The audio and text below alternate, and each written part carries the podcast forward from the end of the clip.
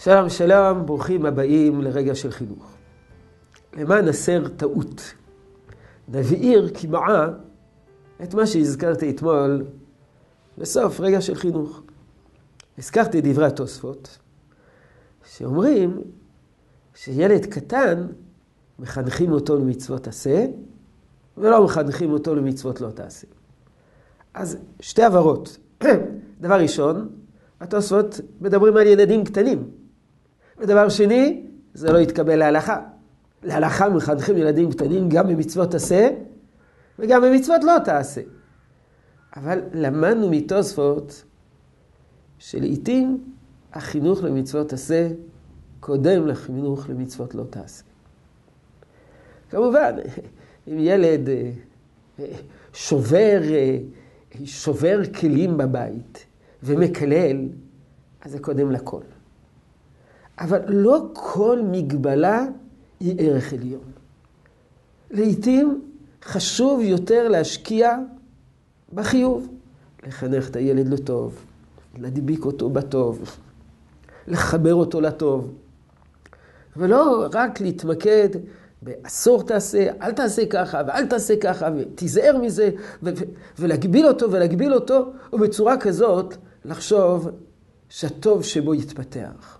לא, לפעמים צריכים להניח בצד כל מיני תופעות שנראות לנו לא כל כך חיוביות, ולהשקיע בעיקר בפיתוח של הטוב, מתוך הנחה שהטוב הזה יגבר בסופו של דבר על הצד הבעייתי, בבחינת העשה ידחה אצלו את הלא תעשה.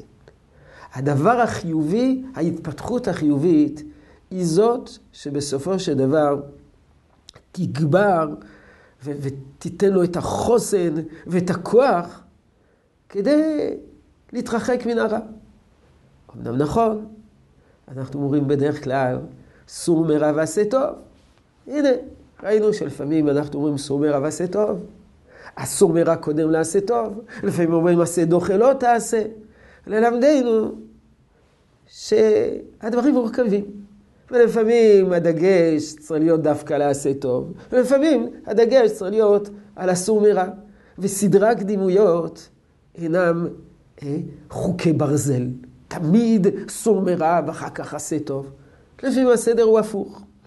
לפעמים דווקא החיזוק של הטוב והנחלת מידות טובות ולהפגיש את הילד ולהמריץ אותו לעשות את הטוב, יגרמו לו להתרחק מן הרע.